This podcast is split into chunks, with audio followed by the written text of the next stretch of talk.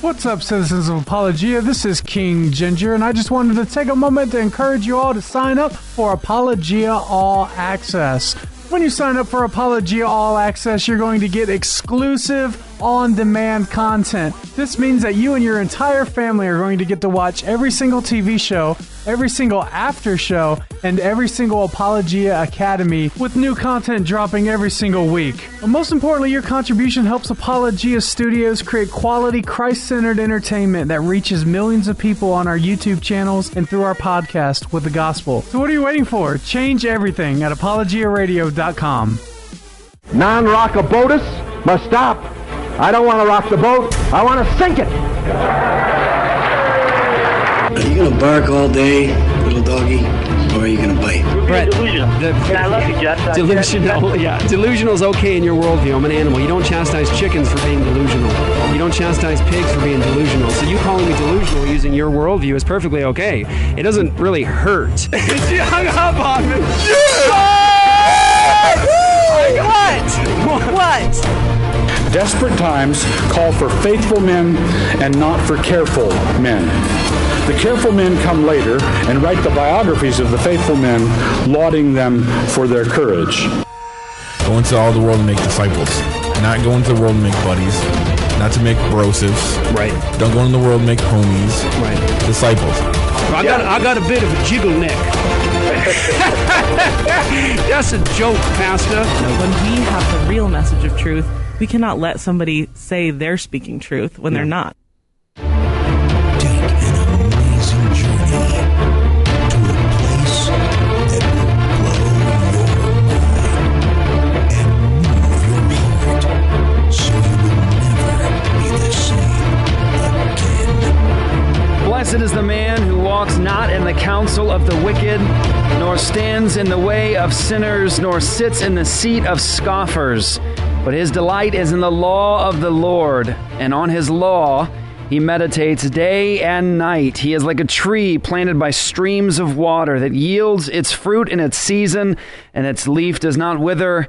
And all that he does, he prospers. The wicked are not so, but are like chaff that the wind drives away. All right, welcome back, guys.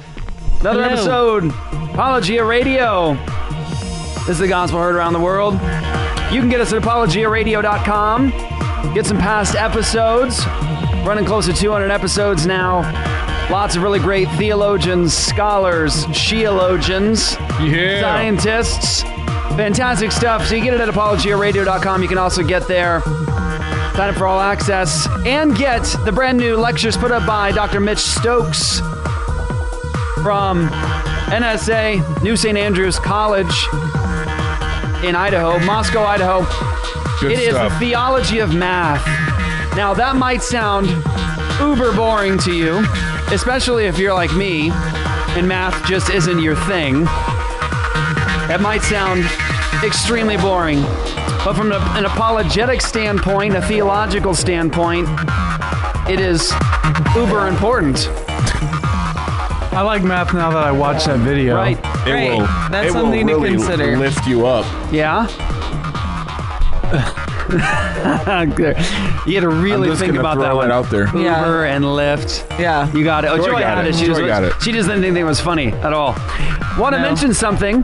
First, I am joined today Thanks, Joy. in the studio Sorry. today with Luke the Bear, I still like you. That's me. Apparently, I'm girl. not funny anymore. Hello. Marcus Pittman on the ones and twos, King Ginger. In the back. I'm the ninja.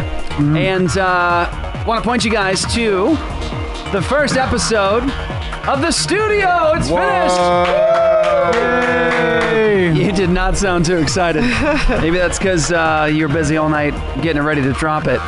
Uh, so it's on uh, Apologia Studios on YouTube. Just go to YouTube, Apologia Studios, subscribe to us so you can get all the episodes. Make sure you guys catch it every Tuesday when it drops. Tuesday evenings, it will drop on that YouTube channel. They're just uh, web series kind of a digital short scripted series. A lot of fun, a lot of really great uh, reviews so far. Uh, fantastic.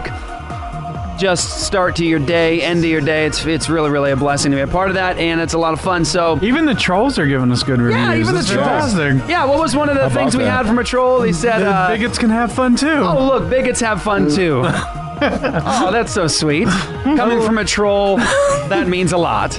Right. Uh, so, so that's where you go check it out. Tuesday evenings, the studio will drop. Don't forget to go check out Postbit. It's our worldview review of gaming, plus all kinds of really great theological content and messages. Sermons are there. Uh, don't forget to be checking back for constant drops of messages, sermons, Q and A sessions, evangelism, all that right there on YouTube. Apologia Studios. All right, so we're back for another week, another episode. We're going to talk a lot today about the law of God, the law of God. So that'll be the subject for today. We're going to hit a lot of scripture today. So have you, hope you have your Bibles ready. Share this episode when we're done. I think I think we'll be able to give you guys some really really important stuff and uh, some stuff to think about and stuff that'll bless you. But before we get into that, let's talk to Joy Temby. Joy, what's happening in the world? I'd like to hear some news. Only very only vitally important news. I Vitally want, I important. want news that we need to know about. Yeah. If we're going to have a productive day, a meaningful day, I want to know what's happening in the world. I think this story is more important than Hillary's health. Yeah. I have a serious eye for important More news, important too. than a presidential candidate passing out, Yeah. getting into her van, Yeah. and having coughing spells. Yeah. All that. Okay. More important than yes. more important. Okay, so It's just today, pneumonia, guys. It's just Okay, pneumonia. so Did you say today- ammonia? I said, I said, I said pneumonia. I I'm did pretty not sure say if ammonia. we roll it back, you I'm said pretty ammonia. sure we would not. Oh, we gotta double check that one. Um, Mark okay, has so that ammonia will so- kill you every time. Ready? Oh, we're ready. Okay. So today I wanted to talk about a woman who was um her name her name is uh Lisa Lowbury Okay. and um she was walking to a fitness class so from her house to her local gym when she got hit in the face by a catfish Oh, that I'm fell sorry. from the sky. That is amazing. What happened? Okay, so um, she was walking, and all of a sudden, something slammed her in the face. Like it hit her hard. Catfish can get pretty big too. Like, uh, well, this. So it was later determined that the catfish was about five pounds, but that based off of her injuries, That's a big fish. the fish had fallen from fifty feet or so. Wow. So now, before anyone, any of our What? listeners think that um, that this is like a sign predicting the rapture or something like that. Some that. people might interpret it as Um, such. It was determined that a, a bird had probably just dropped the fish. A from bird about dropped the 50 fish? feet. Yeah, well, I mean, they eat fish. They Yeah, it's grab it true. out of a lake, Yeah. and Wow. then they fly somewhere with it. And I guess it can only be expected that every once in a while, a bird will drop. Yeah. It's fish. It slipped. And so, Bird was like, "Dang it!" so it hit her in the face, like it like cut her face. It hit her that hard Wow. that her, cut her face, face. was cut. That's amazing. And What, um, do catfish actu- have like I'm not even blades? angry. You got like I'm actually gangster impressed. catfish running around with like actually switchblades. catfish are Yeah, they have, uh, catfish are pretty gangster. They have a crushing plate. They don't actually have teeth. What? They have a crushing plate like in their jaw, so it just like when they close their mouth, it just crushes whatever's in there. They're there. very spiky too. really on yes, the backs. they wow. are. They're spiky, and then I she mean, in needs it, stitches. uh, no, she didn't get stitches, Huh. but. Okay. Um, in Well, the it's not that Amazon, impressive then. in the Amazon, there are catfish that grow to be like 14 feet long. Oh, yeah. And legend would say that they have eaten people. I don't know if that's actually been proven. Wow. Probably true. There's but it's like a legend That catfish around that have eaten- area that wow. they that they're man eating. I believe the record catfish caught in the U.S. is like around 350 pounds. Why do you know this information? Because I, It's the same reason why I I'm an know about the outdoorsman. 14 foot long one in the to Amazon. some degree. Yeah, interesting. Very interesting. Did you say her name was Lisa Loeb? yeah, that's No, what I was, I was I just saying. knew as soon as I said wasn't, it. wasn't she with like an MTV? Like, Did you say that's who it was? was she singing? The, I can see her doing the music video right now, walking down the street, Look.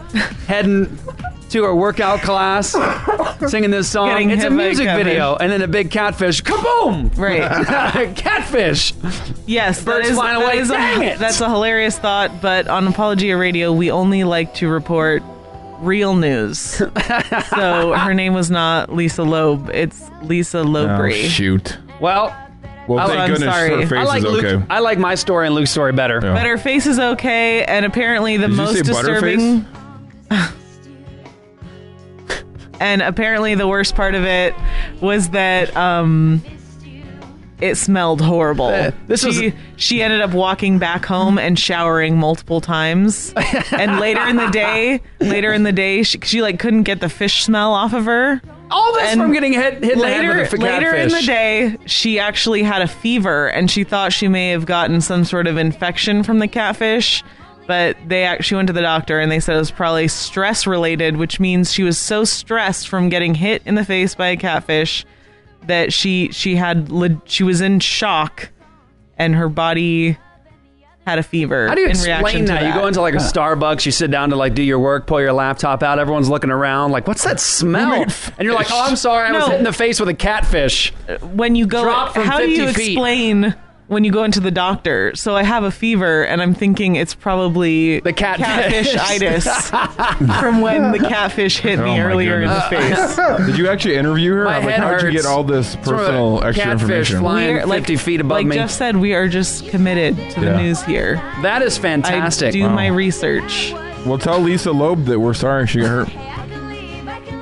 Wow. Talk to her again. we Amazing. apologize Thank you for the story. we, we extend our sympathies to lisa loeb and to lisa lobry Well, thank you, Joy, for the amazing story. It's Very always serious. good. It's always good to hear those encouraging news stories Yeah. amidst Right. all the just so awful stuff we hear all the time. catfishes Hey. on the internet and falling from the sky Almost anything is possible at some point in this world. Someone can be like, "I'll bet you no one's ever been hit in the head with a catfish from 50 feet," Right. and someone's like, "Whoa, I beg to differ." oh Just YouTube Look YouTube for that, junk. on the internet. uh, hello, Lisa. right? Um, what? All right, so uh, it's almost Christmas time. Uh, yeah. Yeah, Yeah. almost Christmas time. Did you and see uh, uh, Forknown's already rocking the? was he? Did you see the screenshot of No. Santa? Oh, well, And so, what's he already rocking a hot- uh, Santa hat? Christmas music. Oh, Christmas music. Yeah. Very good. All right. I right. was listening to some Mariah Carey Christmas music. Was he really? What he said on Facebook. He's my kind of people. Speaking of Christmas, this is a great little bit here from Jim McGaffigan. Did you say Jim McGaffigan? It's, it's been a long week. Jim We're McGaffigan. all about mixing up names today. I just like it, yeah. Jim. this is uh, Jim McGaffigan. Jim McGaffigan. Lisa Loeb and Jim This is, McGaffigan. uh, this is my Jim McGaffigan bit right here. and he's got that ammonia. He's got that. Uh, the Christmas tree, where we go out and we chop down a tree and we put it in our living room. Kind of sounds like the behavior of a drunk man, really. Some woman wakes up, honey, why is there a, a pine tree in our living room? I like it. We're gonna, we're gonna, we're gonna decorate it for Jesus.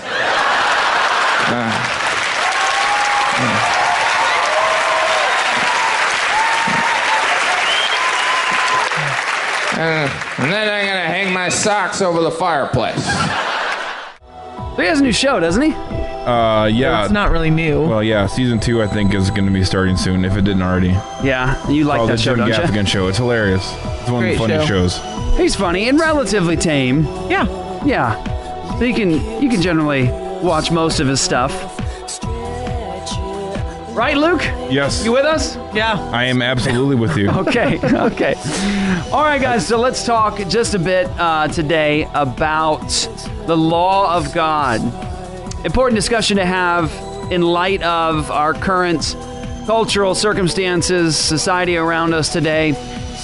You know, we could start this discussion in many ways, and so I'll just give a little bit of historical background. Uh, the Christian church, uh, obviously, we started uh, in the context of the Roman Empire, and we started. Christ died, Christ rose again, Christ ascended and was seated on his throne in the first century in the context of Roman domination. And I want to say that if you were to look around Roman culture at that time, you would have found some pretty um, gruesome aspects of the depravity of man. You, I mean, you can you can have this discussion many ways, either from the corruption and evil within the Roman system itself to uh, the fact, and this is a well-known uh, fact, the Romans throwing their children out, their babies out. It was the Roman form of abortion, in a sense, throwing their children out to die of exposure the Christian church actually jumped on that early on and actually would snatch up the children that the Romans would throw out. Roman society didn't want. The Christians snatched them up and adopted those children and raised those children, uh, pointed them to Christ. And so that's one aspect of how the church jumped in uh, to the society around them. No, the Christian church wasn't about revolution. It wasn't about overturning the government and uh, destroying society in that sense, in a revolutionary sense, but it was about the gospel proclamation, the proclamation of the Lordship of Jesus Christ, and that began to change society from the bottom up. Call it a grassroots kind of movement. It's the OG grassroots movement. And it was all about the gospel. It was all about salvation. You had, of course, in the Roman Empire, all you know, Roman society around them. You could have you could have gone down the street and you could have paid to uh, engage in. Um, oh, how do I use this word? Uh, you can engage in in uh, physical relationship with tem- temple prostitutes.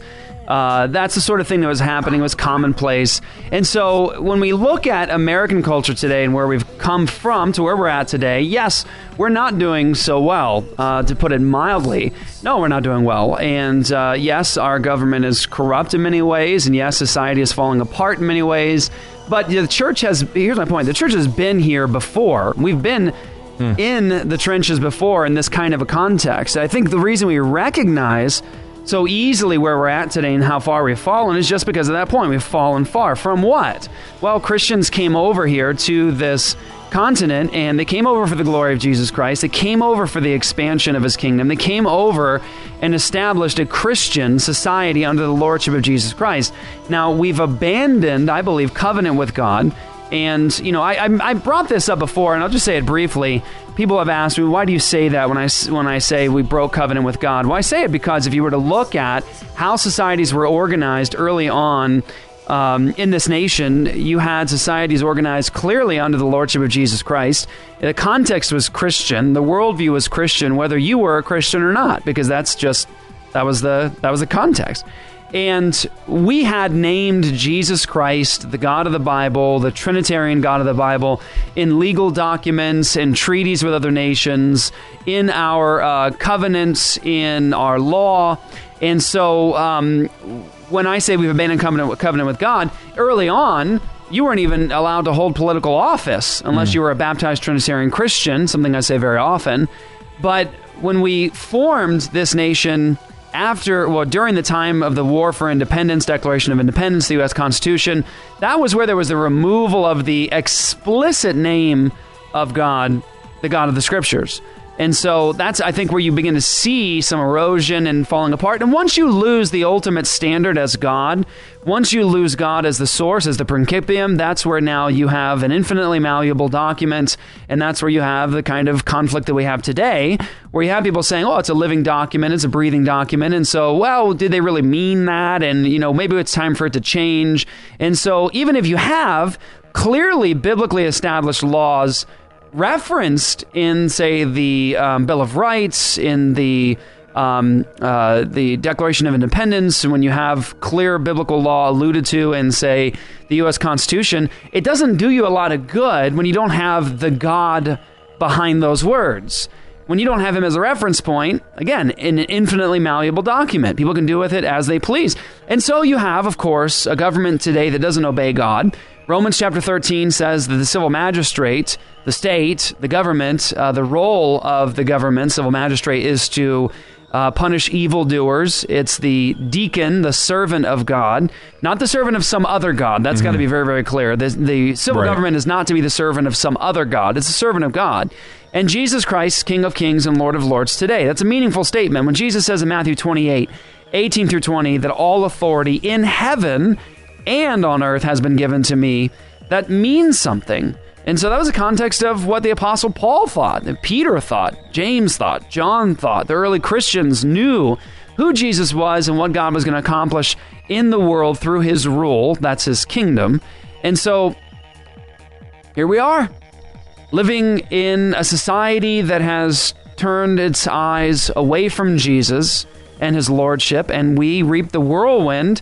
We're reaping what we sow. And so that's where we're at today. And so, um, again, if you look at, at how we were founded as a nation, you, you just can't get around it.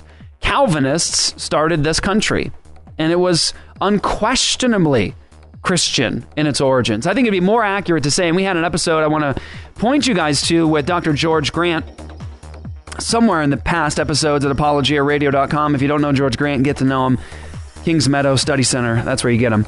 Um, and I and I brought up that you know the early Christians when they formed this nation, it'd be more accurate to refer to refer to the early American society not as a democracy, but as a Christian republic. That's a much more accurate description of our nation early on, a Christian republic. And yes, there's a difference. There's a major difference uh, between republic and democracy in many, many senses. So here we are. And so we live again in this, I don't want to say post Christian because there's no such thing as post Christian society. Um, that's, that's an important element. People say, you know, live in a post Christian society. No, we don't. There's never going to be a time where there's a post Christian, after Christian society. There's no such thing. Why do I say that? Daniel 7 13 through 14. He's been seated. He's come up to the Ancient of Days. He's been given kingdom, dominion, and glory that all the peoples, nations, and men of every language might serve him. And his dominion is an everlasting dominion which will not pass away, and his kingdom is one which will not be destroyed. So there's no such thing as a post Christian society. But in some sense, we live in a post Christian America. And yeah, I think there's a difference. There's a meaningful difference there. And so, what's the answer? Let's just say it at the outset. What's the answer? It's the gospel. Right. But don't forget the gospel comes with a proclamation of the lordship of Jesus Christ. You see, that's what's important. The gospel isn't just about my own private salvation. What's the story of the gospel you tell people? You tell them that Jesus is king, he's Lord, he's the Messiah, he's God in the flesh, he died for sinners, he rose from the dead. Right? That's the story we tell. And the call is to repent and believe. You come into submission to Jesus Christ, to trust in him for forgiveness and salvation. But what's the the central point of that story? The the redemption that's in Christ, but who is Jesus? He's Lord. He's Kyrios. He is the Messiah. He's the King. And so he rules. And so when we go proclaim the gospel, we're telling people that there's a new sheriff in town. right? We're telling people there's a new boss of the world. A new king over the world. That's that's part of the proclamation is that Jesus is the boss. He's in charge of everything. That all kings, all peoples, everybody must bow before his throne. That's the Lord Jesus Christ. Every knee will bow, every tongue confess that Jesus Christ is Lord to the glory of God the Father. And so, with the Lordship of Jesus Christ being the one of the central aspects of the gospel of redemption, that comes that becomes a key part of how a society transforms. Make no mistake about it. We do not believe that you transform society from the top down. So, okay, we say that a lot, but can I just give like an example? So what I'm not saying is America America is a Christian culture and society's origins. America's Christian through and true from the beginning. We got to get back this country, America for God. And what I mean by that is we need to get Hillary out, we need to get the Bernies out, we need to get all these people out of government, and we need to have Fox News run the show. We need to have, you know, you get what I'm saying? I obviously, I'm overblowing it. But the point is, I'm saying we're not saying that we're just coming to some bland form of America Christianity. And, and we're not saying that Republican, Republican, we got to go with the Republican nominee. I'm not, I'm not saying that. I'm saying that how it changes is through the gospel. It's a clear communication of repentance and faith in Jesus Christ. It's submission to Him. It's God's word and the Lord Jesus Christ governing us individually, as families, as churches, as a government. And you begin to see tra- society transform as individuals are sanctified. It should, it should be rather, rather simple to think through. Individuals are sanctified. They have new hearts that love God's law. They love God's way. They love God's word. And so when you get a lot of those people who are sanctified, you have a nation of sanctified people largely. And a nation of sanctified people, what will they look to for guidance? Themselves? Their own autonomous reasoning? Eh, see, if you have a nation of mostly Christian people, right? What do they look to in terms of how to, say, set up their society? What's the blueprint of their society? Is it just like the unbeliever? One of the things that Dr. Greg Bahnsen said that really impacted me, uh, and I can't remember exactly what message this is, so just forgive me. I, I can't point you to exactly where he said it, but it really impacted me. And he basically said, somewhere in his discussion of the law of God, uh, like through the Psalms or something. He basically said that his fear was if you were to give America to the Christian church and say, all right, guys, here's this nation, go for it. How will you govern it? How, what, what, how's it going to be set up? He said that his fear was that the, un, the Christians today, if given that opportunity, would have a society that would not look very different in its order than the unbelievers today. And why? Because we're unwilling to look to the Word of God as the standard, hmm. as the blueprint of society. And his fear was the Christians wouldn't know what to do with it anyways. Why? Because well, we've been taught, many of us, that the Word of God is the the they say that the old they say the law of God and what he says in the Old Testament. That's the law of God emeritus. That's the law of God. Oh, that's done, right? And now we've got this much better thing. And well, what's a much better thing? Well, it's salvation in Jesus. I get to go to heaven one day. Well, what's mm-hmm. all that stuff in the Old Testament that's this full orbed worldview of all of society and justice? What happened to that? Well, God's not really care. He didn't care. He wants people to go to heaven. He, want, he wants people to go to heaven one day. That's that's that's what we have to tell people. Well, it's really strange, isn't it? That the Bible is this amazing revelation of God, 60 diff- 66 different books and letters, you know, dozens and dozens of authors over like almost 2,000 years of composition. It presents to us this full orbed worldview. And as Christians today, we look to it and we say, oh, well, it's not really relevant. Like justice, eh. Like laws, you know, in terms of like victims' rights in the Old Testament, like God cares about victims, and so victims' rights, you know, they're violated. There's disharmony. God says, well, that's what's just. I mean, that's for the victim. This is just. And we go, eh, man, Jesus wants people to go to heaven. Well, I mean, you know, if that's your perspective, if you think it's all about like this world is evil and you know we just have to escape from it, then maybe you know maybe maybe you think that you know God's not concerned with justice in the world today. The only problem is, respectfully, that's not what the scriptures say. Nope. That's not what the scriptures say. The Bible presents to us much, much more. And so what we're going to do is take a quick break. And when we come back, we're going to talk about that full orbed worldview. We're going to have a discussion with Luke the Bear, Joy the Girl, King Ginger. We're going to talk about the Word of God. I'm talking about the law of God. And I'm actually going to play some stuff for you from Dr. Greg Bahnsen, maybe some Dougie Doug, Doug Wilson. Yeah, we'll talk yeah. about 23 petty crimes that actually resulted in life sentences without parole. Wow. So much Wow. for um, the law of God being this just awful, just tyrannical standard. When you abandon the law of God, you're subject to the tyranny of men. Be right back.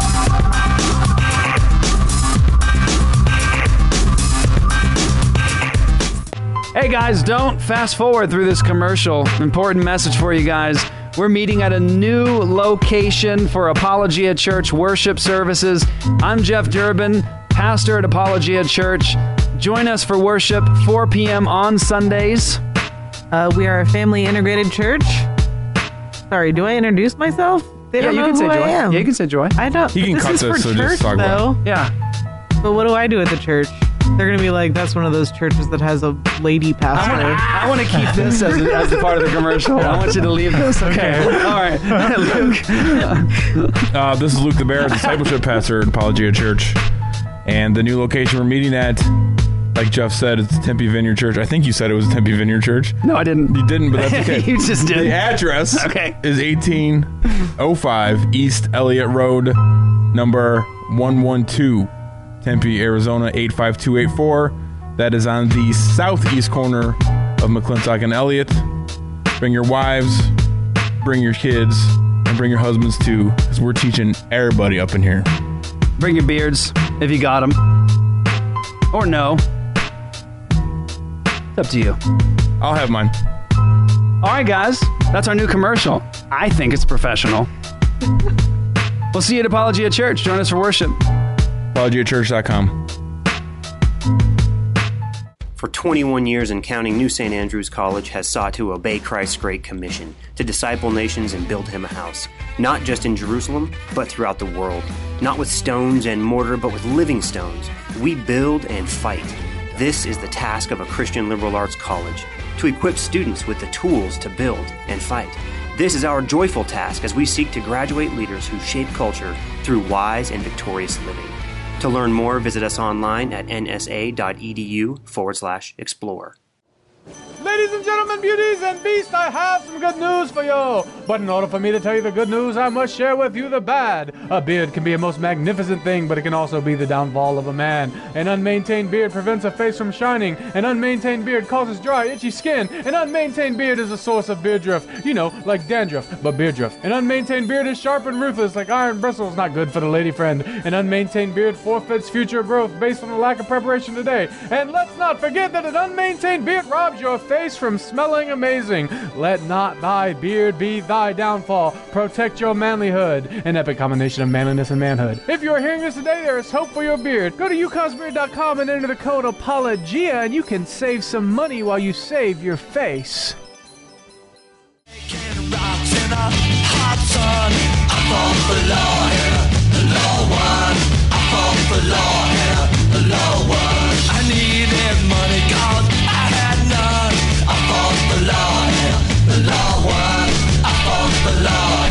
So this from Mother Jones. That's a source. Can't say I highly recommend Mother Jones, but source coming from her. the new ACLU to report document. This is a little older article, but still relevant. The world tries to address these issues and fails miserably. That's what happens with uh, human autonomy. When you try to address the issues of justice and, and crime in society, uh, you have to do it from yourself as a reference point or society, current society as a reference point. So, what's just? What's unjust? What's the right way to handle things? Well, that's one aspect of the law of God. It's not the whole thing, but an aspect of the law of God is justice and victims' rights. Um, it's a little older article, but it says as of last year, according to a report released today by the ACLU, more than 3,200 people were serving life in prisons without parole for nonviolent crimes. Let me read that again. More than 3,200 people were serving life in prison without parole for nonviolent crimes. End quote. Human beings, image bearers of God, locked up behind bars, caged like animals hmm. for nonviolent crimes. And who's paying for it? That would be that would be us, Pastor Luke. Hmm. That'd be us. So, so somebody does something wrong, and the victims have to pay for it. And the victims have to pay for it. Wow, And and the non-victims have to pay for it. that's really messed up. So those who had absolutely nothing to do with it are paying for it, and then those who actually were the victims are paying for it. Three hots and a cot, baby. Healthcare, bed, food, meals, medical, all that. We pay that. A close examination of these cases, quote, by the ACLU reveals just how some petty of these offenses are. People got life, among other things, for, are you ready? Ready. Possessing a crack pipe. Possessing a crack pipe. Life in prison. That's a lot of parole. money that the victims have to pay. Yeah. Now, of course, we can grant there are probably other crimes these people committed, but the crime that actually sent them to prison for life without the possibility of parole possessing a crack pipe, possessing a bottle cap containing trace amount of heroin too minute to be weighed. What? Life in prison. Wow. No parole. Having traces of cocaine in clothes pockets that were invisible to the naked eye but detected in laboratory tests. Life in prison. No What if parole. somebody sneezed that onto him? That's, well, having a single crack rock at home. Life in prison. Possessing 32 grams of marijuana worth about $380 in California with intent to distribute. You know, I feel bad for. I do feel bad for the people that are serving life sentences today in prison or like 20 year, 30 year, 40 year sentences in prison today who were arrested on charges related to marijuana possession. Hmm. When you have today states like California, Yeah. Colorado, that in Arizona that have medical. Colorado has just there you go. You can do it. I think Washington, right? Isn't Washington now, Marcus? I Mar- think Washington and Oregon. yeah, that's that's just it's legal. Arizona, it's on a docket now for Arizona to legalize marijuana. Don't know if it'll pass, but uh, that. So my point is, I'm not making any statements about it except to say, um, I feel bad for the guys that are in jail now for life or for dozens and dozens of years for possession of marijuana. Yeah, just a quick side note: uh, the law of God gives you a distinction between what is a sin and a crime. Sometimes things are just sins, but not Right. crimes. Sometimes things are sins and crimes. But God doesn't say in His Word just because something's a sin, that means the state must must punish for it. So, for example, I would say drunkenness is a sin, but drunkenness is not a crime in the Bible, punished by the state. Uh, I believe that drug and alcohol abuse is sinful, but I don't think that it's just or effective to handle it as a crime punishable by the state by throwing people into cages, treating them like animals.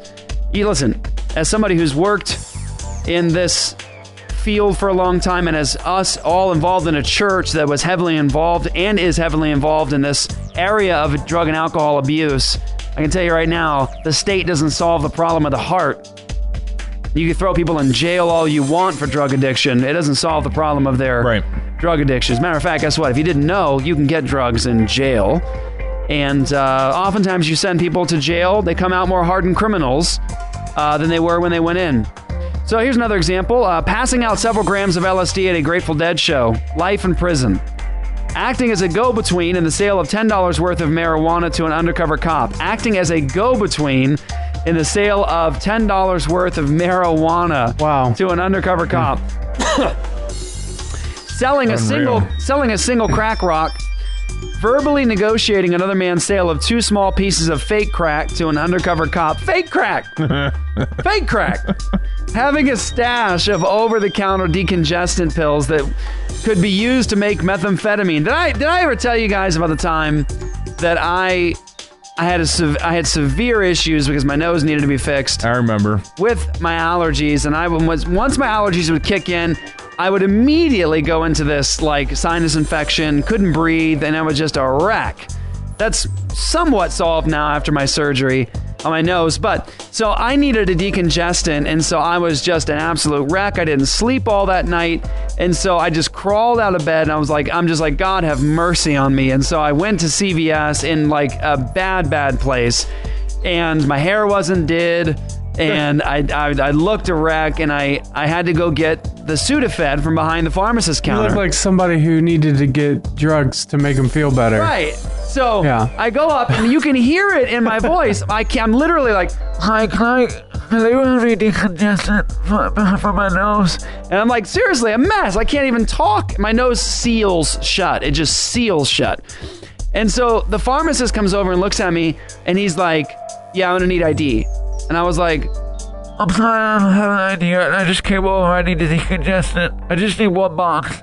Like I just need one box. I'm not gonna go. I'm not gonna go like all Walter White on you, and like I'm not gonna get an RV and go out to the middle of the desert and like start cooking the blue stuff. But uh, and so I, I only asked for one box, and so the pharmacist goes, "I can't sell it to you without an ID." And I was like, "I only need. I'm a grown man. I only need one box. Can you hear? Can you hear my voice?" And he's like, "Yeah, sir. If you don't have an ID, I'm not selling it to you." I was like, "No." He's like, "No." And uh, and so I didn't get, I didn't get, uh, I didn't get it. Didn't get it. I didn't get my decongestant. You suffered. Methamphetamines. Attempting to cash a stolen check. Attempting to cash. Interesting. Life in prison. Possessing stolen scrap metal. The offender was a junk dealer. 10 valves and one elbow pipe. Life in prison. Possessing stolen Wow. wrenches. Life in prison. Siphoning gasoline from a truck. Ah, life in prison.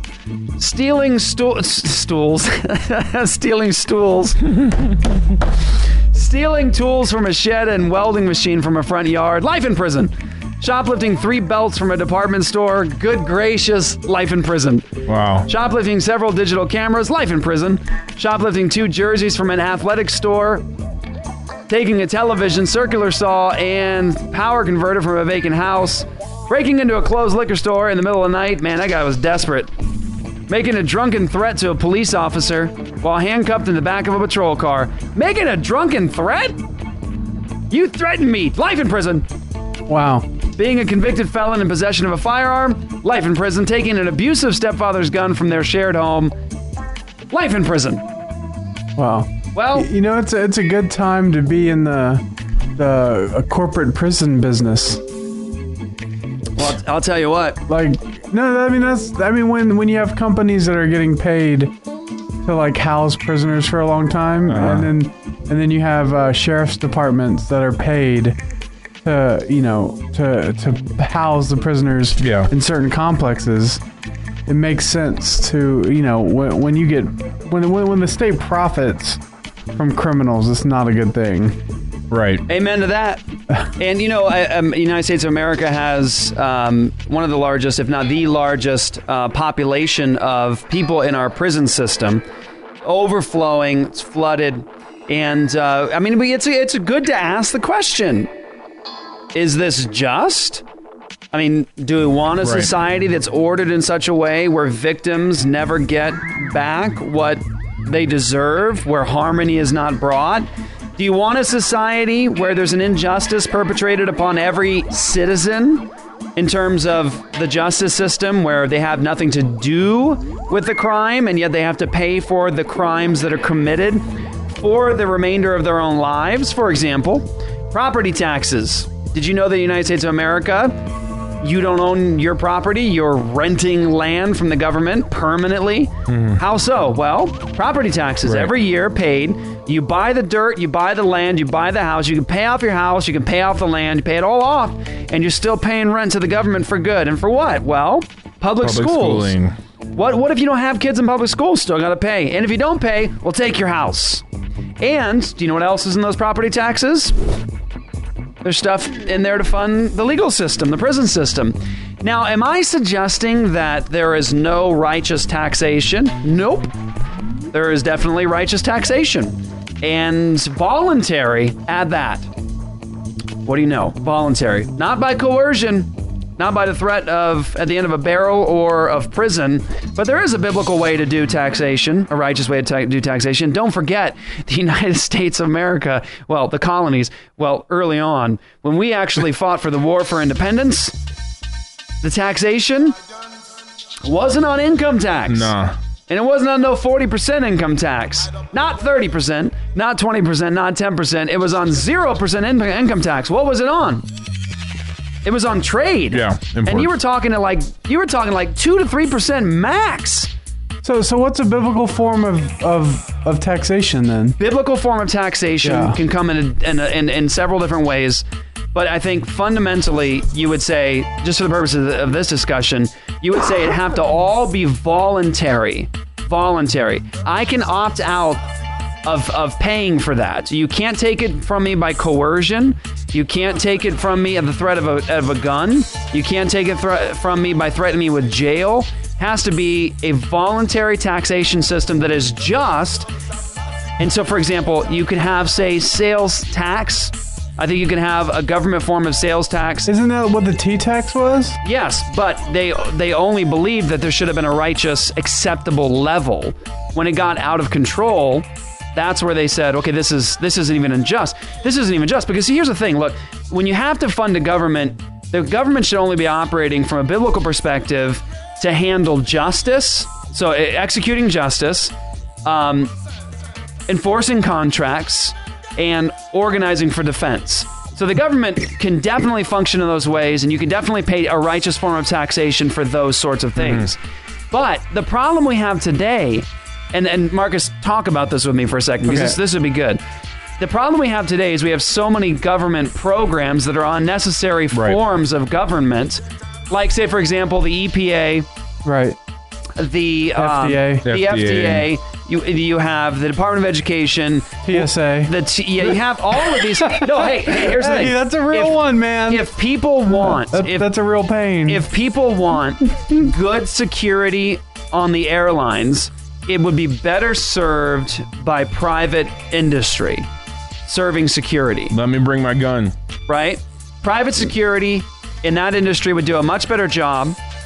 Because here's the thing look, when you give a job to the government to do, it tends to be done in a really poor way. Post office, hello. Department of Education, hello. FDA, hello. EPA, hello. All those are great examples of giving the government a role that they ought not have. It's not your business to do that in the first place. And so when you give it to them and do a poor job of it, anyways, but when you have a private enterprise take uh, something like that, they do it well. Why? Because if they stink at it, people don't buy it. They don't do business with a company that does a bad job. Right. Like here's, here's an example. Look, when I need to ship something, do you honestly believe that my first choice is the post office? it is not the Oh. post office.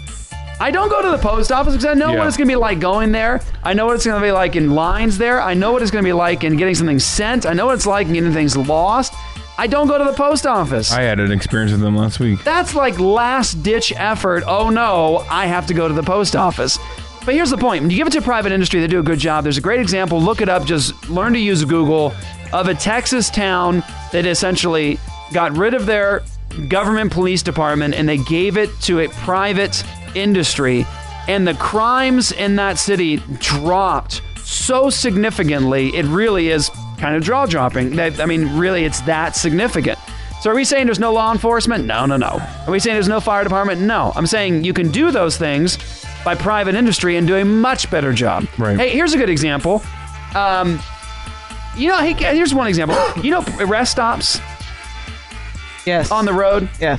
Do you enjoy stopping at rest stops? No. Nope. No. Now, Does here- anyone even stop at those? This still? is a They're really great, this bad. is a great idea. This is a great idea. It just shows you private industry. What if you gave rest stops and that the ability to do rest stops to say may, huge companies like Geico, they can they can have the Geico rest stop, right? Or you can have um, any other major organization has their own. They they do rest stops Yeah. for the community. And when you go in, there's advertisements everywhere for Geico, and you know everyone has Yeah. to stop there, and you can even sign Save up for money Gei- in 15 minutes or less. you can sign up for your Geico in 15 minutes and switch While your you're car on the insurance. or go to the bathroom. You know what I'm saying? Or and use the bathroom. And guess what? Do you think? Do you think if Geico ran a rest stop, do you think Geico would let it stink to high heaven? That it would be scuzzy and dirty and just nasty? And and how about this? Not safe? I mean, rest stops. I mean, honestly, I don't want to stop at rest stops. I'm afraid to die. I, mean, I actually I had an experience where I thought I was going to get the living snot beat out of me. Yeah, at a rest stop. At a rest stop, yeah. So here's so my point is, and it's just a small. That's just a small example of what I mean. When you give government responsibility they ought not have, guess what? They do a poor job, and the money they need to support those industries, they take from people, and they take it by force. They take it through unjust taxation, and they take it in such a way where you're under threat now if you don't pay it. But you give it to private industry, they do well. That and the you know the private industries you know do things better anyway.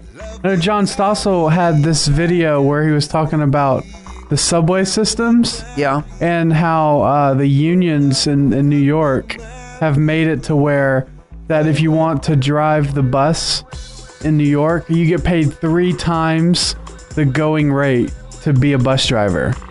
No so kidding. Private bus companies can't compete because the government's paying th- this crazy rate for bus drivers to so so these these people come and they get hired by these private companies to learn how to drive the bus and once they get enough experience they just leave and they spend the rest of their lives as a bus driver in New York because the unions have made it to where they get paid a lot of money and then they can retire at 55 Yeah. and and and that and like I was watching this kind of goes back to the imprisonment thing. I was watching this video that series that John Stossel did. It's on YouTube. It's called Illegal Everything, and it talks about how like kids were arrested because they had a lemonade stand and they didn't have a permit and and uh, Had their union card. yeah, and actually Walter Williams is makes an appearance on there. He talks about you know the where licensing came from. But but uh, it's it's fantastic. It just shows you how like everything we do in America is illegal. And he talks about how like he has this like big stack of like laws, and these are the new laws that are you know just this year or whatever. I'm unreal. And and uh, so they, the the guy that they're ta- they talk to on there is talking about how every person in the United States has committed a felony. Yeah, no doubt. because, No doubt. because Hey, that's just how many Wow. laws are. Here's another one throw at you, Marcus. This is a good one to talk about. How about this other aspect of government where they don't necessarily rule over an industry, right? They're not like the primary controller of that industry, but they Yeah. still r- rule over it in a sense.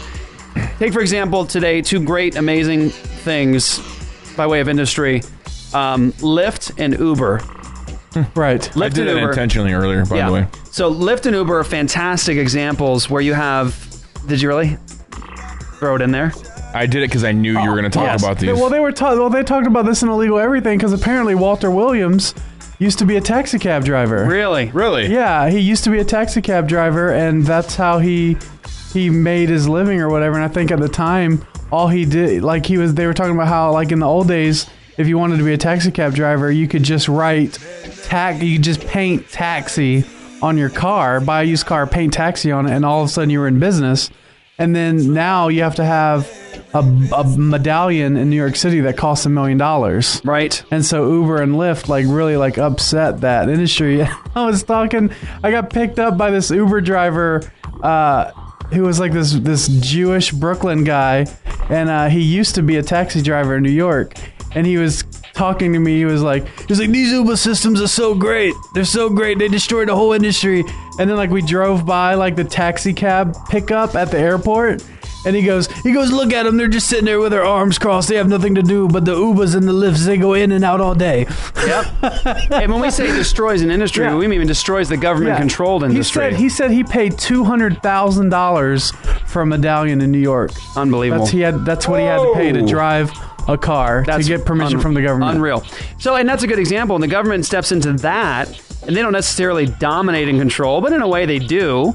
Um, still, it's still a taxi industry, but that's an example right there where you have some states that can't have Uber or Lyft because of the government control in the taxi system, and there's so much corruption there in terms of who they let and it's a lot of times based on how much you're willing to pay. And so a lot of times the public can't get the best service. Because I'll tell you what, I, I've I've done Uber a bunch. I haven't done Lyft yet actually, but I've done Uber a bunch, and I've had a great experience every time but one. Every time but one, and the one time wasn't that bad. It was just the guy's car was a little messy, and he wasn't being very careful with his words. My eight-year-old was with me in the car, and he wasn't just cautious with his words. And guess what? I rated him bad. And now guess what?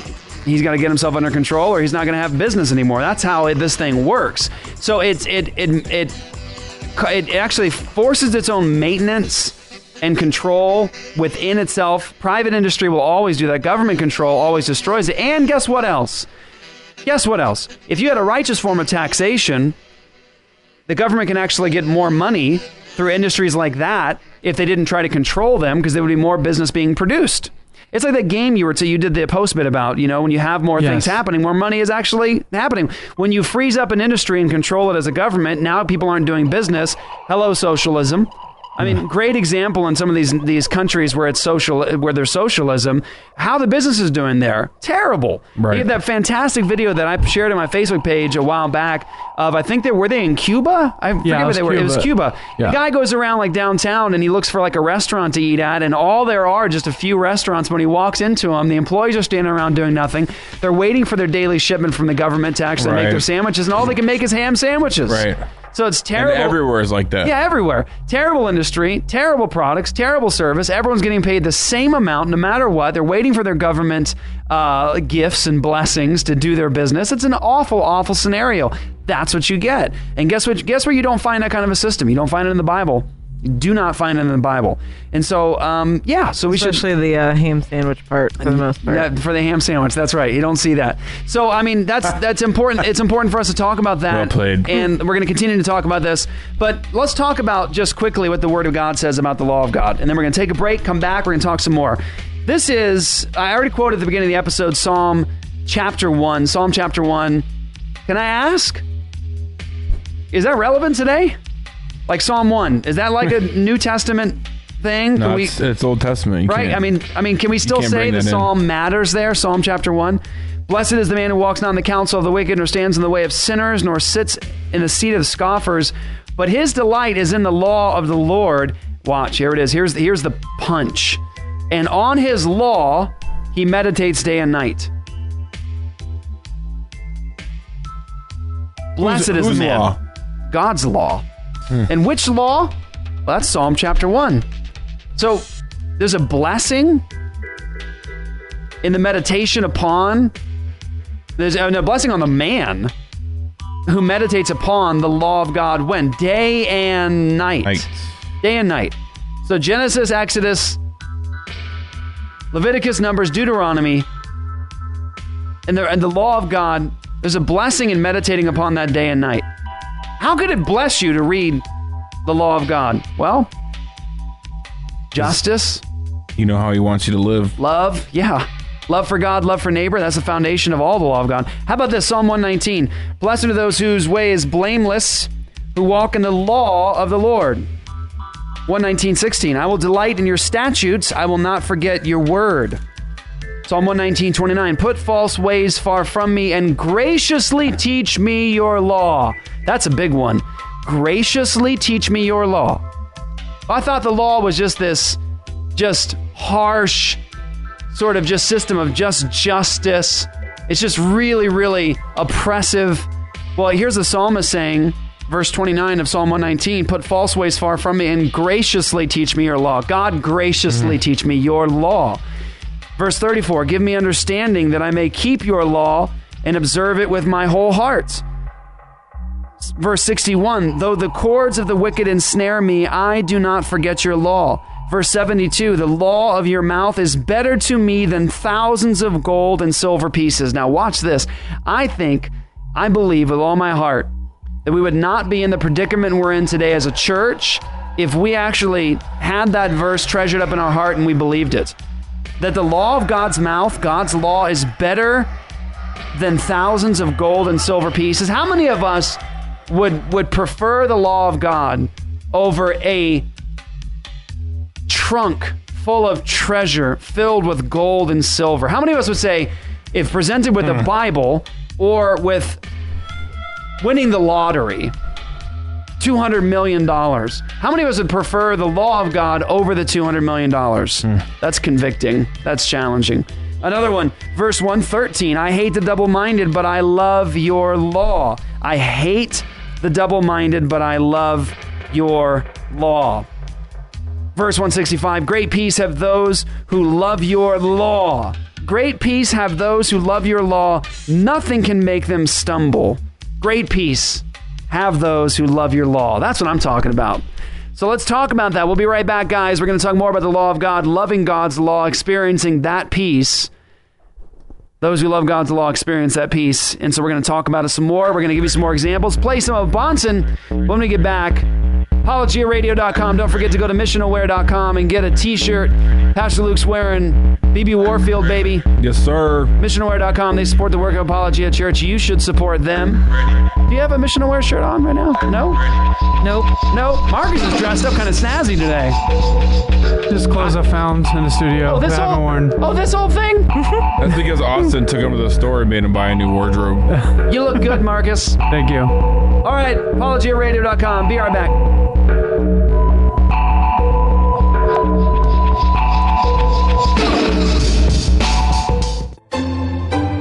Hi, I'm Les. And I'm Tanner. And we're the hosts of the Reformed Pubcast, a weekly podcast where two friends get together and talk about the things that they love. It's like all those times you talked about theology over a pint of beer with your friends, but we're just dumb enough to record it. It's a theology of Calvin and the thirst of Luther. Join in on the conversation by subscribing on iTunes or your favorite podcast catcher. It's the Reformed Pubcast. What's up, y'all? This is Jeff Durbin with Apologia Radio at apologiaradio.com. Want to talk to you guys about an amazing connection that we have right now with Whitefield Theological Seminary. I want you to run over to whitefield.edu, whitefield.edu, W H I T E F I E L D dot edu. I want you to check out the programs they have. They have undergraduate programs at Whitefield College, and they also have Whitefield Theological Seminary for the graduate degree and above and beyond. I, I think you'll really be impressed with the rigorous nature of the classes, the consistent biblical worldview taught and adhered to. I want you to contact Whitefield Theological Seminary at whitefield.edu. Get a hold of our friend, Dr. Kenneth Talbot, and start your classes today. ApologiaRadio.com.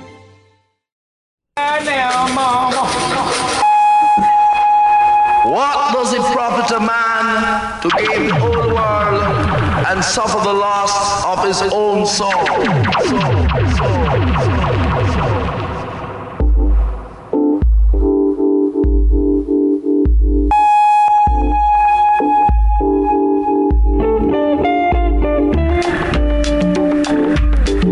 Welcome back talk about basic presuppositions, we think in terms of the biblical worldview. When we talk to atheists, we often say to them, when you make yourself the reference point, you don't have any potential for any justified true belief, any knowledge. You can't make any legitimate, meaningful knowledge claims when you're the reference point. We say that to atheists often, right? Everyone does. I mean, if you think presuppositionally, covenantally, that's how we approach the unbeliever. He knows God in his heart of hearts. He's suppressing the truth and unrighteousness. He will operate as an image bearer of God in God's world, but he will not be able to be consistent. And so when he makes himself the reference point, his world falls apart. Science isn't possible. Knowledge isn't possible. Ethics are rendered meaningless, useless, right? And so we do that with the unbeliever when we talk to them about the gospel and apologetics. But how about this area when it comes to law? If we're the reference point, can we have any true knowledge, any justified true belief regarding any law. So, for example, that last thing I said about Dr. Greg Bahnsen, when he said, My fear is if you give the nation to Christians, the nation wouldn't look any different than it would if unbelievers were in charge because we don't know our Bibles, we don't know the blueprint, mm-hmm. we don't know the Word of God, we don't know the references, we don't know where to go. How does the Word of God apply in this area? And so that's kind of the thing. We talk about God's law, the Apostle Paul says, is good. God's law is good. We look at Romans chapter 3. This is powerful.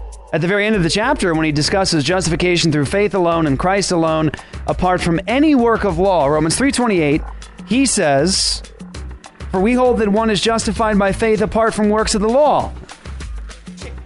All of the gospel rests on that claim.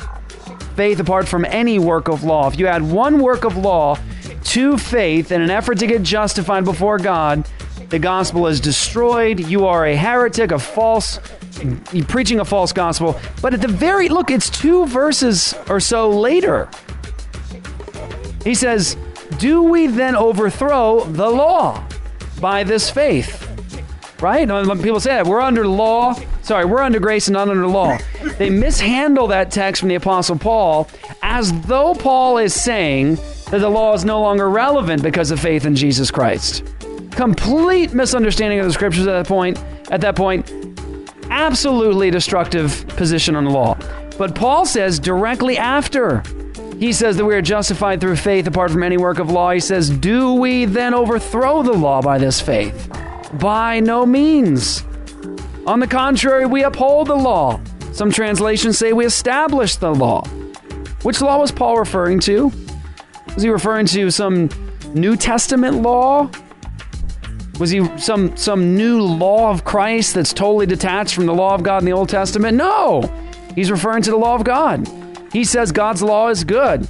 God's law, the Bible says, is just.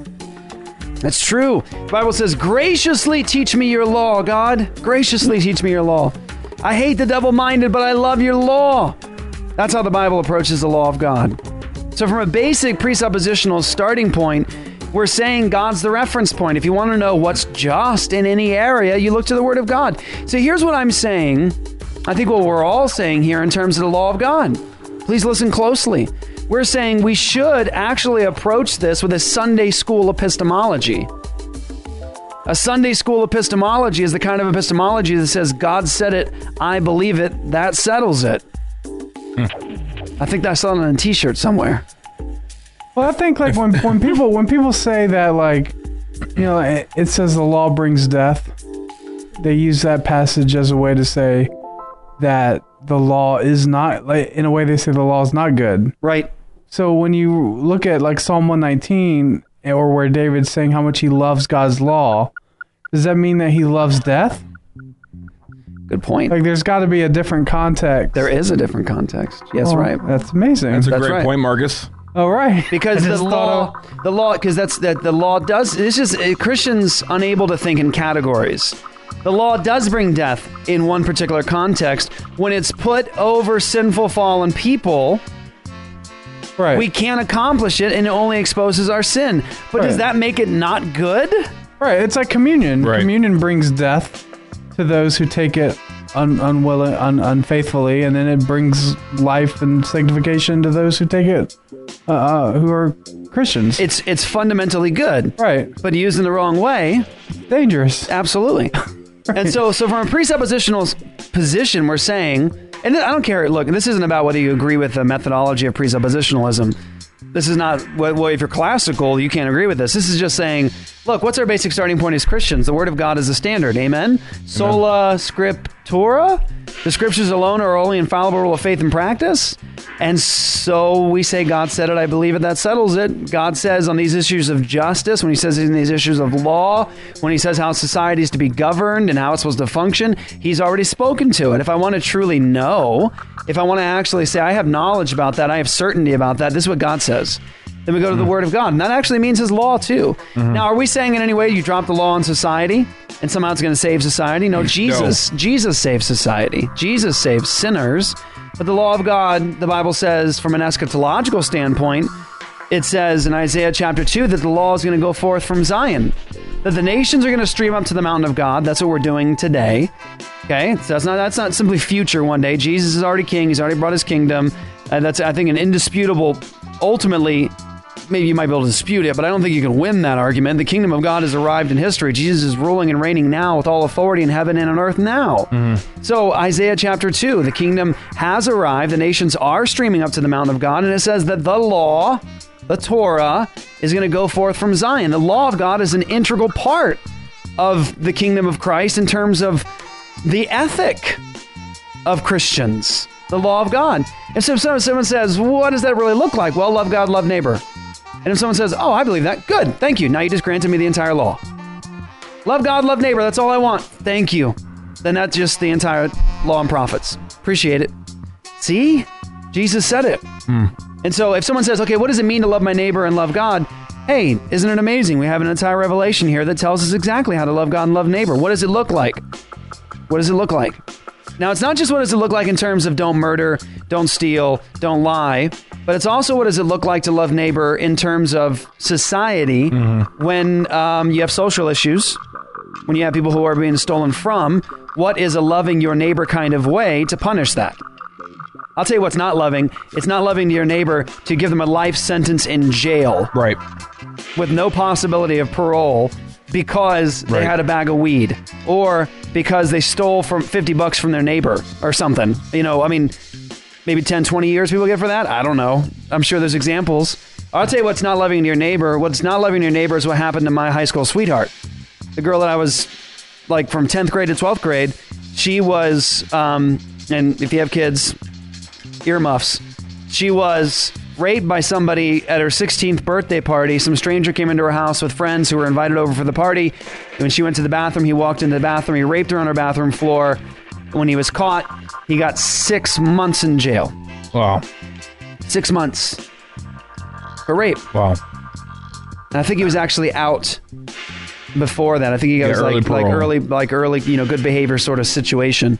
So do we Unreal. love our neighbors? Yeah, that's that, that really happened. So, and the Bible does say in Hebrews chapter two, it says, "For since," and this is verse two, "For since the message declared by angels proved to be reliable, and every transgression or disobedience received a just retribution." Did you get that? Every transgression or disobedience received a just retribution. It does not call the law of God unjust or mean. Right. That's what we got to get here. The law of God in the Old Testament isn't seen as this oppressive, mean system. It's seen as good. It's seen as a delight. It's seen as a blessing upon uh, to those who actually uh, delight in it and meditate on it day and night. And it says that every violation of the law received a just retribution, just punishment, just recompense, just penalty. You see, the law of God is good, all of it. And again, Paul doesn't say that now that we're Christians in the kingdom of Christ, that now the law of God is irrelevant. He says, no, because of faith, we now establish the law. Why? Because we have the Spirit of God now to be motivated to do it. Matthew chapter 5, verses 17 through 19, Jesus' classic statement on the law of God. What does he say? He says, "Me non mesete." Means it means very clearly, do not even let it enter your mind. Do not even begin to think that I've come to destroy the law and the prophets. I have not come to destroy them, but to fulfill them. Don't even let it into your mind. And he actually says that anybody that teaches anyone else to disobey even the least of these commandments will be called least in the kingdom of God. But whoever does them and teaches them will be called great in the kingdom of God. What do you think he's referring to? The law. The law of God. So when he says fulfill, he doesn't mean cancel. That's right. That's right. He brings it to its intended completion in this sense that now he puts it in its proper position. The law of God now for Christians is in its proper place. Its completely proper place. We love the law of God. We delight in the law of God. The law of God we see as good. We do not see it as oppressive. We don't hate the law of God. We don't mock God's law. It's in its proper place. We have now an eternal priest who is in the heavens forever now, who is seated, no longer walking around the Holy of Holies with a work that was never completed. We have a once for all sacrifice, complete forever. We have a temple now that cannot be destroyed. And we also have that law now written within our hearts, it's within us. And we actually have now, this is powerful, the ability now to fulfill the law in its proper sense. For example, someone says, well, what about Passover? Do Christians still celebrate Passover as they were commanded in Scripture?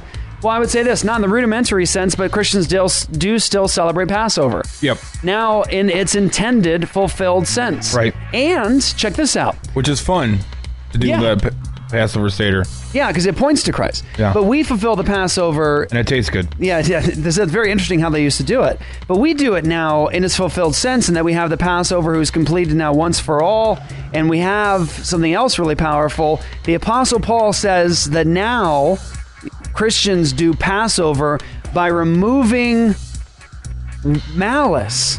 Instead of leaven, instead of removing leaven from our quote unquote house, we actually remove the le- the malice. So we we actually do Passover now. We have the the Lamb of God who did this once for all sacrifice. It's all completed now. Never needs to be repeated. No more reminder of sins. And now Paul says, now you're to remove malice. That's the leaven you remove. So you see, we still it's still relevant. And the Apostle Paul, what's he do? He quotes from the Old Testament law, even down to ha- animal husbandry. And yes, animal husbandry. Like people go, well, how relevant is that? Well, mm-hmm. apparently very relevant. Because the Apostle Paul points to animal husbandry laws. He does not say, now, guys, we know this is all done and over with, and now we're not to pay attention to this anymore. We know the law is now defunct. He actually quotes from it as though you're supposed to just know. You're supposed to understand Right. this. You should know this, guys. He, what's he do? He- animal husbandry. He says, in reference to vocational ministry, he says that you're supposed to not muzzle the ox while it treads. Right.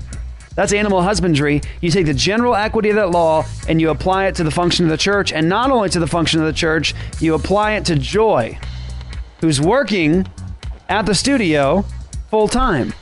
Don't muzzle the ox while it treads, pardon the expression. You're not really an Thank ox. You don't look anything. But you have to pay Joy, or she'll starve and die while she's working, right? Now, how she hasn't starved and died yet on her diet is We just feed her. We just feed her blue, blueberries. blueberries. We feed her blueberries.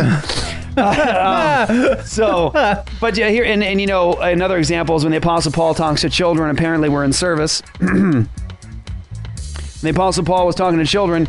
He says, "Children, obey your parents in the Lord," and then he quotes what? Honor your father and your mother. It's the first commandment with Promise. promise. You're supposed to know it. He does watch. This is not the hermeneutic. It's not the law of God is defunct and over with, and so we all know that, so we just ignore it. And if it's convenient for us or God wants us to, we'll, we'll pull a text or two over. And if we do quote it, then you know it applies. It's the opposite. They assume the continuity of that Old Testament revelation, and it takes their actual moments where they define what's changed that allows us to see where that change takes place and how it takes place. Like, for example, the Passover. No more working out that rudimentary way of cleaning out your leaven out of your house and doing the old Passover. Jesus has come. It's all over and done with now. No more temple, no more sacrifice. And now Paul says you do it by removing malice. That's the true way. That's what it meant, ultimately. So, guess what? What that means? We are no longer on the training wheels of the law. No more training wheels. They're gone. Now we're riding that bike with no no training wheels, and that's how it works. So, next point, quickly. I'm going to go to um, this little clip here from Greg Bahnsen talking about the law. This is, I believe, my favorite message he did on the law of God. It's called Law and Disgrace. Go to cmfnow.com to get it.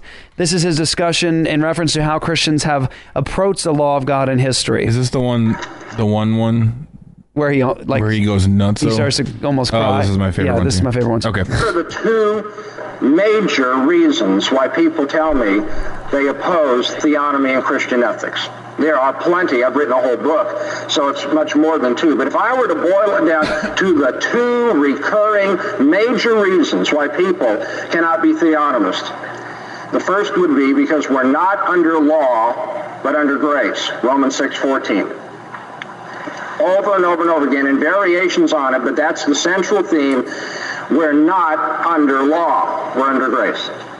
And then as an application of that, I think, more particularly, we're certainly not under those harsh, terrible laws about how society is to be governed and the civil magistrate is to punish criminal offenders. And so theonomy, if it has it wrong, if you listen to the popular mentality and the major reason why people will not go along with us, we have it wrong because we think we're under law rather than under grace. And we're so harsh as to think that our society should be governed by these penal sanctions of the Old Testament. And so what can we say?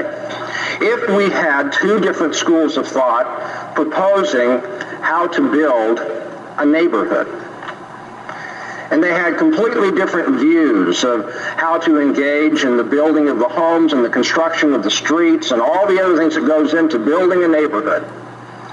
You might, if you were in a dip, one school of thought over against the other, and you're both trying to build your respective neighborhoods, you might from time to time go over and see one another and say, well, how's it going? Give me a progress report. So rather than doing exegesis and argument this morning, I'd just like to go over to the non-theonomist neighborhood and say, how's it going? Give us an update on the world under your influence. How are things going in your churches? If we look back, way back, beyond the 20th century, down through the years to the earliest days of the Christian church, you'll see that the Christian church, in its very first heretical encounter, had to deal with the law and grace issue. Marcion, who died in 160 AD, was the leader of a heretical sect in the early church. He had come to Rome about 140 AD. Four years after that, the church excommunicated him. According to Marcion, he maintained that the gospel of Jesus Christ was entirely a gospel of love that, that excludes the Mosaic law. His version of love was not subjective, it was not licentious. You need to understand that. Marcion, in fact, was an ascetic. He believed in a very rigorous, narrow approach to life. But he believed that that approach to life was to be directed by New Testament text only. And that led him into a severe ascetic lifestyle, very much like the Gnostics that despised the world and the flesh. Marcion felt that the original gospel had been corrupted by his day. We're talking about less than 100 years. And now already people are preaching sermons we have to get back to New Testament Christianity. Have you heard that before? Marcion was saying that as well. He felt that the Judaizing tendencies in the early church had corrupted the disciples. They should have realized, he said, that the Old Testament has absolutely no validity for Christians. And it's only Paul, according to Marcion, who understood that correctly. And by the way, even Paul didn't get it right all the time. And so Marcion declared that the New Covenant Scripture is 10 of the epistles of Paul and the Gospel of Luke, but only the Gospel with the Old Testament expurgated from it. And the church had to respond to Marcion. This is the first major heresy that the church addresses past the apostolic generation. And it's out of that confrontation that the church made declaration for the first time of what it recognized to be the canon of Scripture. I think it's fascinating that if you understand church history, it was a theonomic motivation that led to the formation and public declaration of the New Testament canon. That's fascinating. The New Testament church, the early patristic church was not antagonistic to the Old Testament. And those who were antagonistic were deemed heretics. Boy, have we come a long way, baby. Now, those of us who are saying, let's not throw away the Old Testament, let's respect what God has said there, we now are called heretics. But back in the days of the early church, the fathers of the church spoke glowingly of the Old Testament, of the Mosaic Law, and of its civil application. I only have time for two quick illustrations. Clement of Alexandria spoke explicitly of, and now I'm quoting him, the harmony of the law and the gospel. He went on to extensively and in detail commend the virtue and the benefit of the case laws that were revealed by Moses. He claimed that the Mosaic Law was the fountain of all sound ethics. He said it's far superior to the products of the best legislators of Greece. And now I'll quote him again. Now Moses furnished a good polity, which is the right discipline of men in social life. He also handled the administration of justice, coordinate with it the faculty of dealing with punishments. In a word, the whole system of Moses is suited for the training of such as are capable of becoming good and noble men. But those who disbelieve and have shown a repugnance to engage in the works of the law, whoever else may, certainly confess their ignorance of the truth. That's pretty strong words. I'll. Here we have one of the fathers of the church saying, of course a civil polity should be fashioned after Moses. The Greek legislators couldn't possibly do any better than an inspired writer who speaks directly to the subject about how men should get along in society and deal with their problems. Well, that was long ago, right? Doesn't sound like the day in which we live. This is So there you go. There's a really, really great moment from, again, my favorite uh, message Dr. Bahnsen ever gave on the law of God. Yeah, and Luke brings up there's just a moment in this where you can just you can just see how this was weighing on Dr. Bahnsen Yeah. as he struggled through a, an attempt to reform the ch- the church in this area. And uh, you know that that's fascinating. And don't you think it's really amazing that that when the canon list is first produced, it was a, it was a, an issue of the law of God, a theonomic Right. issue that brought about that first you know uh, pointing to the canon. I think that is just absolutely fascinating. Yeah. Um, and so, you know, when he says we've come a long way, well, yeah, we've come a long way. Now, here's what you need to hear. This is important. Nobody is suggesting that Christians throughout history ever had a point where there was a Christian utopia and they did all things right. The, for, for example, the Puritans, many of us are Reformed folks, we love the Puritans. The Puritans are our heritage.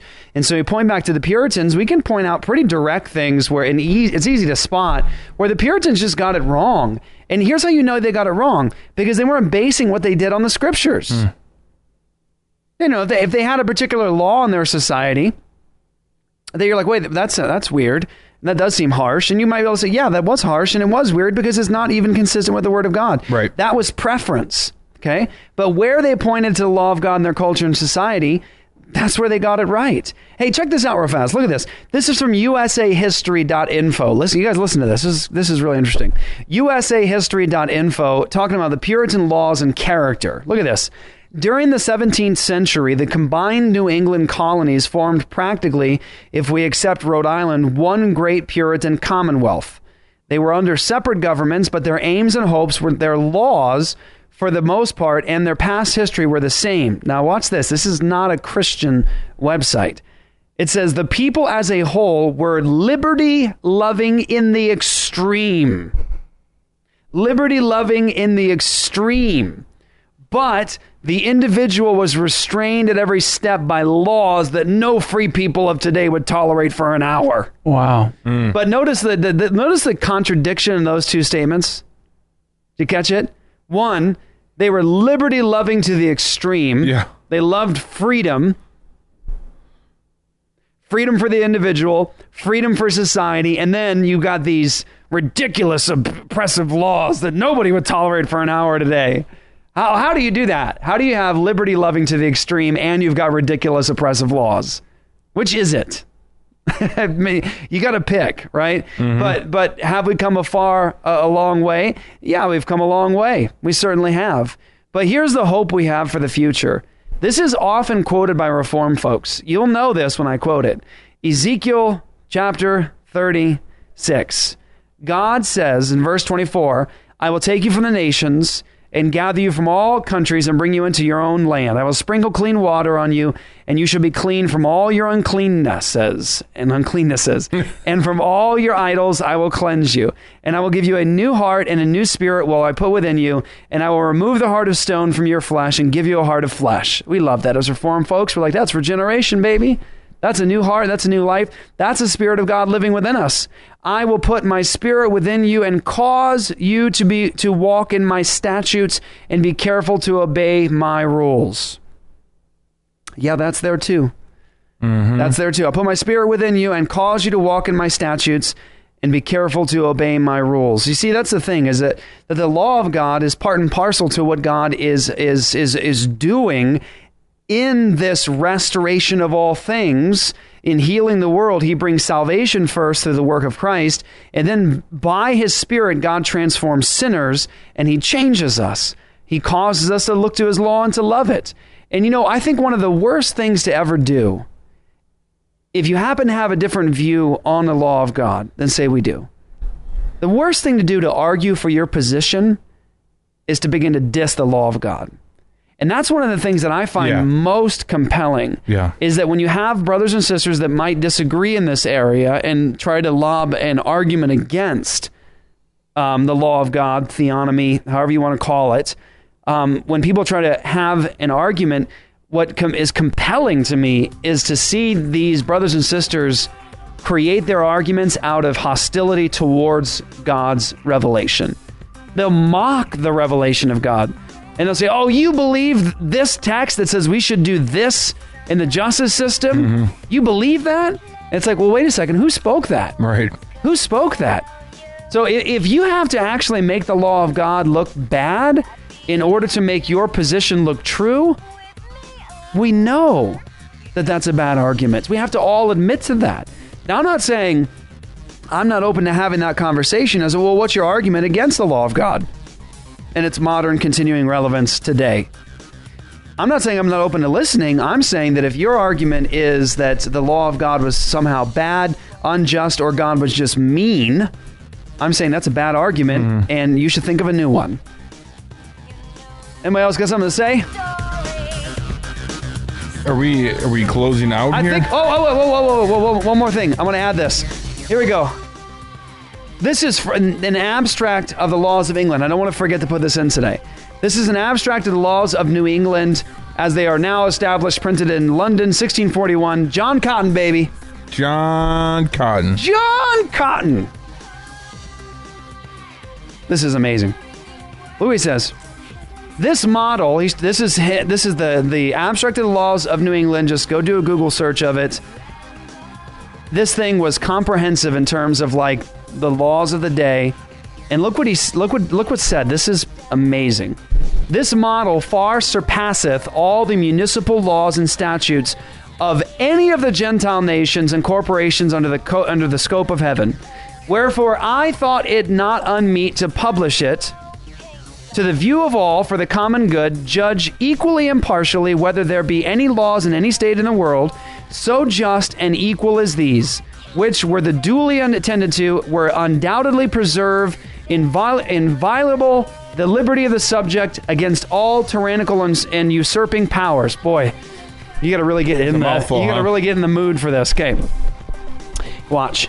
This abstract may serve for this use principally, which I conceive was the main scope of that good man who was the author of it, to show the complete sufficiency of the Word of God alone.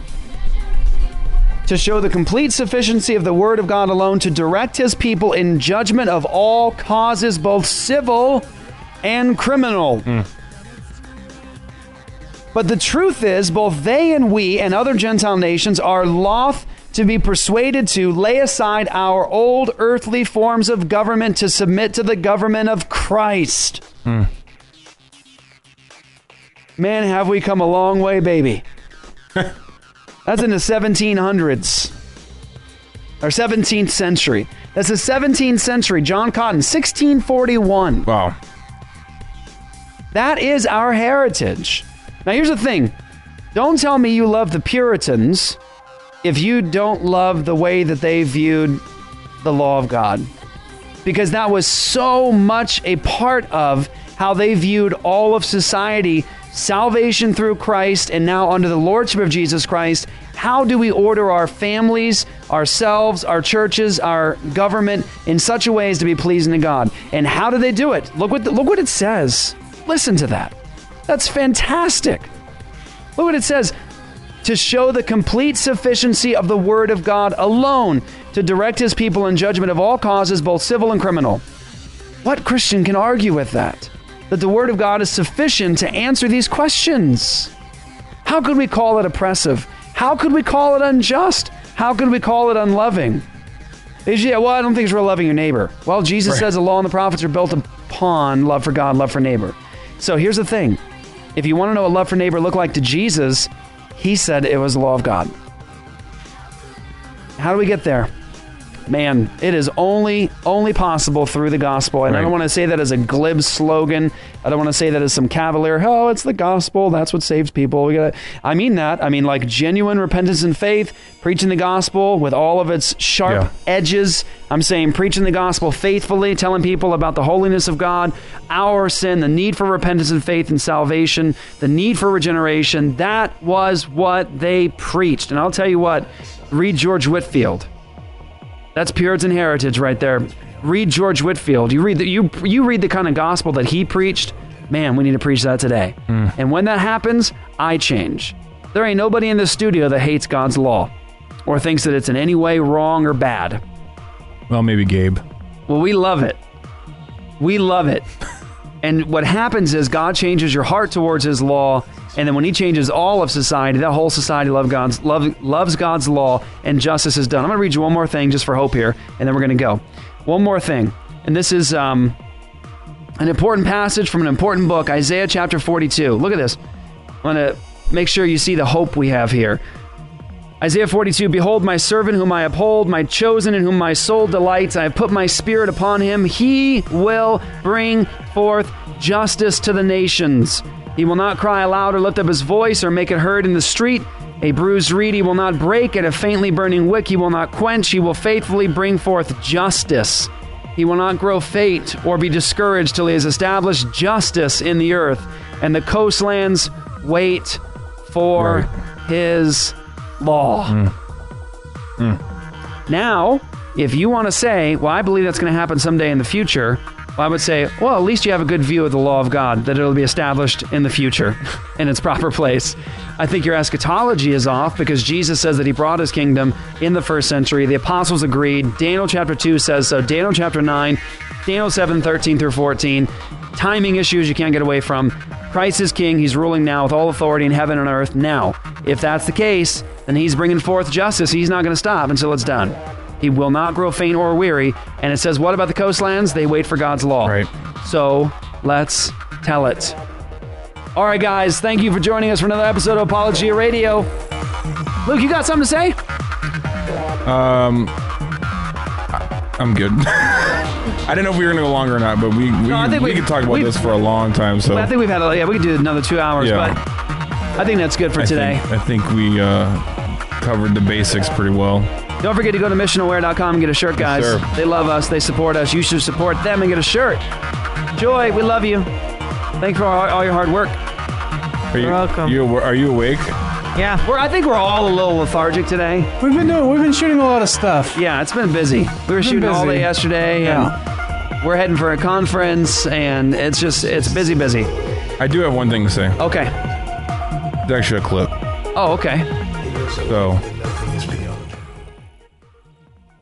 in your beds many years from now, would you be willing to trade all the days from this day to that for one chance, just one chance, to come back here and tell our enemies that they may take our lives, but they'll never take our freedom? Mel Gibson, he liked freedom to the extreme too. He did. Have you guys seen like the trailer for Hacksaw Ridge? That Mel Gi- Yes. Mel Gibson's new movie. Uh, yes, it looks, amazing. It looks, does look amazing. Yes. It does. He's also doing a new movie on the resurrection. I heard. That's what I heard too. Really? I wonder how much Catholicism will be. Uh, That second commandment into that. violation, though, right, Marcus? Well, if someone's gonna do them, Yeah. at least do it well. Yeah. I guess. I guess Mel. Really? I'm interested to hear you take that perspective on it. All right, guys. So, want to tell once again everybody who is a supporter of Apologia Church. Want to tell you thank you. Um, you encourage us. You inspire us. You keep the fire underneath our feet to keep keep us moving. To continue to put out solid gospel-centered, God-glorifying content on a regular basis. So we want to thank you so much. If you haven't signed up for All Access yet, encourage you to do so. Sign up for All Access. Be a part of what we're doing as a church to communicate the gospel and the biblical worldview into the world. Um, every single one of you is is meaningful, and a seven dollar ninety five cent a month donation may not seem like a lot of damage, but when so many of you guys are doing it as you are, Yeah. it it it accomplishes a lot. Believe us, it accomplishes a whole lot. huge. So thank you. We're grateful. Apologia Church thanks you for your partnership. And um, yeah, for those of you guys that haven't signed up yet, what are you waiting for? What's up? Jump on it. Jump on it. Sign up. Be a part of what, what, what's happening with us. And uh, we'll try to check in with you guys and share regular blessings that we hear in regard to how God's using that content around the world. We love you guys. Luke the Bear, thank you, sir. You got it. Peace Joy the out. Girl, thank you. Welcome. Marcus Pittman on the ones and twos. No problem. I'm Jeff. I'll catch you guys next week.